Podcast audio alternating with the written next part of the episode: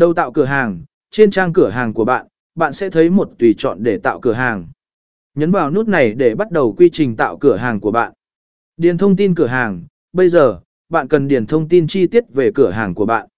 Điều này bao gồm tên cửa hàng, loại sản phẩm hoặc dịch vụ bạn cung cấp, mô tả cửa hàng, địa chỉ cửa hàng, nếu có, và các thông tin khác liên quan. Hãy chắc chắn rằng thông tin này được điền chính xác và hấp dẫn để thu hút sự chú ý của khách hàng. Tải lên hình ảnh và logo, hình ảnh đại diện và logo thương hiệu của cửa hàng là một phần quan trọng của việc tạo sự nhận diện. Tải